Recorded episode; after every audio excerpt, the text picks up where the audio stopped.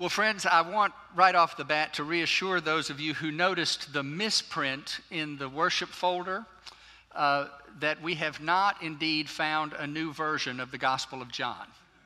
Uh, John only has 21 chapters, and thanks be to God. Uh,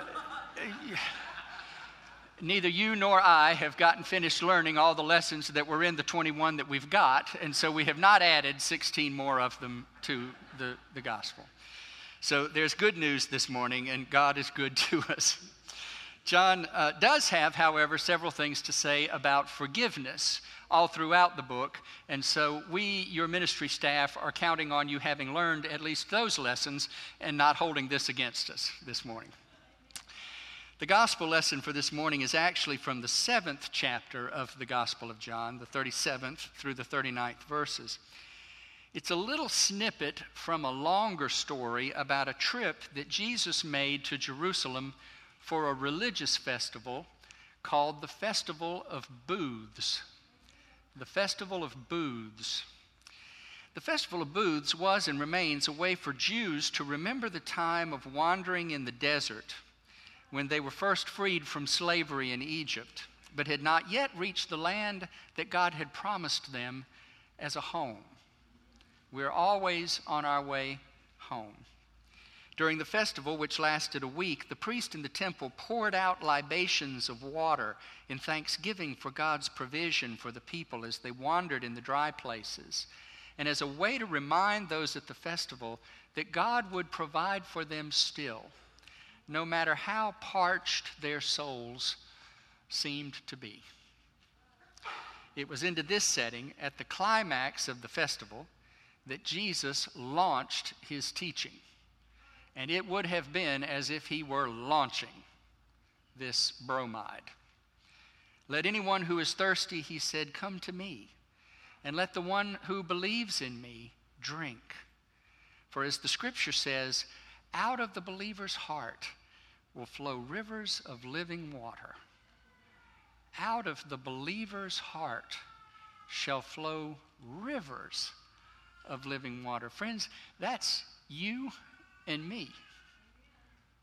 Rivers of living water. Never mind that the Hebrew scriptures don't actually say that. Uh, we'll forgive Jesus uh, for that. There are many places in the scriptures that are holy to the Jews and to us that allude to the life giving, sustaining nature of belief in God, despite all the evidence that there might not be enough. The constant worry that we all have that we won't have enough is fundamentally part of the human condition. It's the nagging emptiness within us that tells us that risks are not worth taking because they may be too costly. It's the lie that the world tells us which lies at the center of our desire to sit down in the desert for fear there may not be water where we're going. Now, it's a lie that there is not enough. The idea that there's not enough is a lie. What is true is that it's never a good idea to sit down in a desert. A great way to wither up into nothing is to sit down in a dry place and not move. The way to life is to keep walking, keep moving forward, and looking for the right path. That's the lesson. Jesus said that belief in him and what he was teaching was the source of all that we needed for life, here and way beyond here. And in our gospel lesson, the writer adds that Jesus was talking about the Spirit which would come after Jesus when he had been glorified. Now, last week, our gospel lesson told us about Jesus' glorification, about his ascension into heaven. Do you remember? And he promised the disciples at that time, he said, Now, John baptized with water, but in a few days, you will be baptized with the Holy Spirit.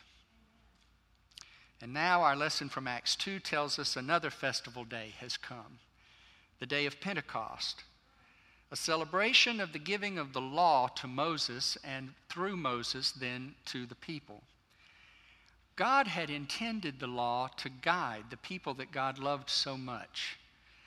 God intended for it to be water to sustain them on the journey and guidance for where to step along the way. But in their frailty, the people had allowed their fear to make the law into something that God never intended. Generations of worry that there would not be enough had made the law dry and hard. It had just made it a set of rules, something without any worth any, any, any water in it at all. Just dried it out. Fear that love and compassion would not sustain made the law into a tool of judgment, dry rules with no love of life in them. So one wonders how festive a festival about the law could be. It would take Pepe Zuniga decorating, Marvin Matthews singing, our gospel, our sanctuary choir singing. It would take everything we've got, I think, to get me to a conference on the law. Now, my husband's a lawyer. He disagrees with me about that. He thinks conferences about the law are great. But, Mary, you think so too? All right, may, maybe so. But there would have to be a lot of singing to get me to a festival on the law. And yet, and yet, people respond to the call of God in every generation. No matter how badly people misuse the scriptures or abuse others in the process, the sweet song of life being sung to us by God can be heard, in spite of the harsh tones of the judges. We always hear what's behind the text what's always behind the law, the scriptures, even if it's being used against us. We can hear God singing. Pilgrims, therefore, had come to Jerusalem from all parts of the known world out of love for God and commitment to the covenant between God and humanity.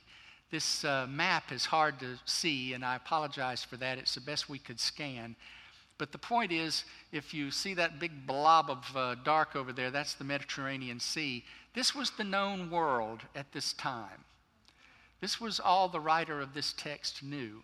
And he said people had come from all of these places, from Cyrene and Libya on the east, all the way over to Parthia on the west, near uh, the Ukraine and, and uh, Turkey and that section over there. People had come from all over. Jews had come who had been dispersed to those places, forced out of their homes. Uh, they returned home to celebrate the giving of the law. And converts to Judaism came. People who saw the beauty of the law and the gift of the promise of friendship with God and were drawn away from idolatry and toward relationship with a living, breathing God who wanted to be their friend the disciples also gathered. They came together to keep the traditions even as they waited for new direction. They remembered Jesus' promise that something new was going to happen, but they continued in the practice of their faith while they waited for the change. I wonder how many times they asked themselves, Reverend Mona, in, in the time between Jesus' ascension and Pentecost, uh, how, how many days is a few? What will Spirit be like? How will we know Spirit when it comes? What'll happen? They lived in that tension, but they kept the traditions and they kept putting one foot in front of the other. And now they were all gathered together in one place. Now, we don't know what sort of building it was exactly. The text says it was a house, but it was some sort of place that allowed for all of those pilgrims who had come to town to hear the inspired words of the disciples. So, was it a public building of some kind, a gathering place for events like this festival? Maybe it was the overflow room from the temple. We don't know. And we can forgive Luke, the author of the Acts of the Apostles, for leaving out those kinds of details because he and we are in a rush to get to the drama that follows. There was the sound of a mighty wind. But the building was not blown down. The pneuma of God, the Greeks called it, the breath of God has power but does not destroy when it comes in love. There was fire, first between and among the disciples, and then over each of their heads, even the head of Matthias, who you may remember had just been elected to replace Judas in the list of the twelve. Even Matthias was shown as anointed by a tongue of fire. But the fire of God's Spirit didn't burn them up. It didn't burn them up. Like the fire in the bush out of which God spoke to Moses, this fire illuminated, but it did not consume. That's what you can expect from the Spirit of God. Get into God's presence, and you will see things you have never seen, but you need not be afraid. Here were physical manifestations of that part of God which teaches and leads and empowers and sustains us. The wind caught the attention of the disciples and perhaps was the thing that drew the crowds to hear what they had to say. The fire identified the disciples as anointed of God and illuminated both their faces and their words for the crowds around them. In the moment, I suspect people were simply in awe of such an unusual occurrence. But in retrospect, those faithful pilgrims to Jerusalem would recognize from their study of the scriptures the metaphors for the wisdom of God, almost always called something feminine in the texts of the ancients. They heard behind this experience the wisdom of God found in wind and fire. Then the disciples spoke. There was no preparation on their part. The messages they spoke poured out of their hearts like life giving streams. Messages about the mighty deeds of God that they had seen and that they had read about and studied and that they had heard about from Christ. This is the sort of storytelling that all of us are called to do and can do when we are filled with the Spirit. Each spoke in at least one language that he had not been able to speak before. And that was miraculous. Now, this morning, the miracle has been repeated as God has, through your faithful giving of your tithes and extra offerings, made it possible for me to be heard in Spanish by several people worshiping with us in this hour. Thanks be to God.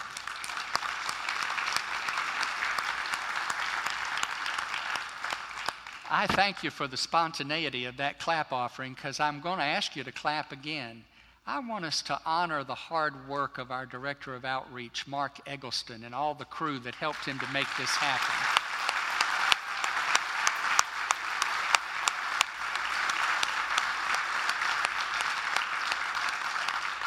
And friends, we honor among us, uh, physically in the space, but separated from us in, in a room, the translators.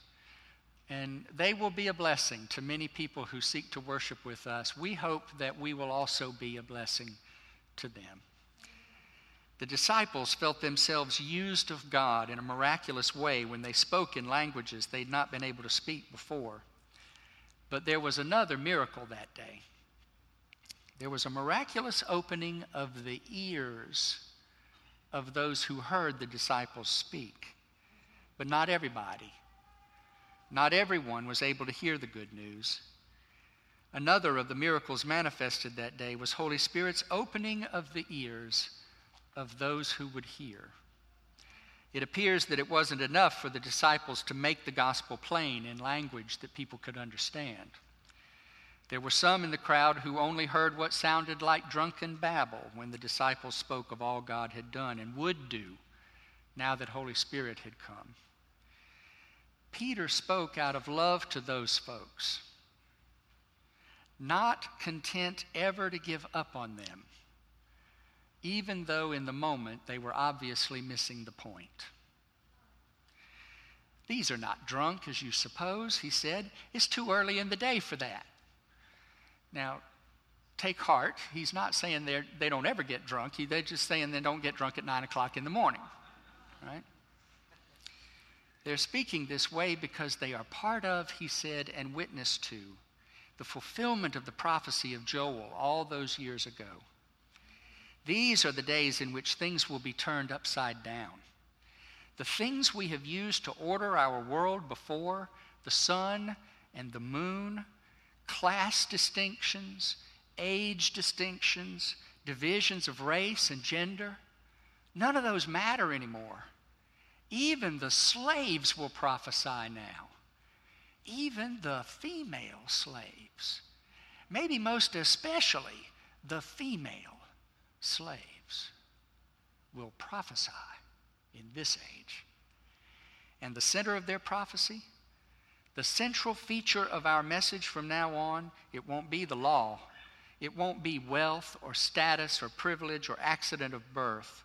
The good news we will share in every language to all who will listen is that all it takes to be saved from killing rules and crushing empires and all your fears of inadequacy and all your worry that there won't be enough is to call on and believe in God. And you, you will be saved. Do you need a wellspring of sustenance to see you through on life's journey? Call on God and be saved. Do you need a reviving wind to blow new energy into your life of faith? Call on God and be saved. Do you need a new igniting of fire in your life, a renewal of meaning and a rekindling of purpose that calls you to get up and get moving so that desert sun doesn't kill you? Do you need that? Call on God and be saved. It is that easy. God loves you that much. Resurrection people, the Spirit of the living God is moving in this place. Would you join me, please, in prayer? God, our mother and our father, Brother Christ, our Savior, Sister Spirit, our guide and helper, we ask you today to open our ears that we may hear your calling in our lives and that we may discern all you have for us to do as a congregation working in your many names. Where we are dry, fill us to overflowing. Where we are toiling in darkness, brighten our path. Blow, blow your life giving breath into us and revive us again. We lift our voices in praise for the gift of life everlasting, and we commit what is left of our lives on this earth to sharing the good news of your unfailing love. And thank you, thank you for your boundless grace. Amen.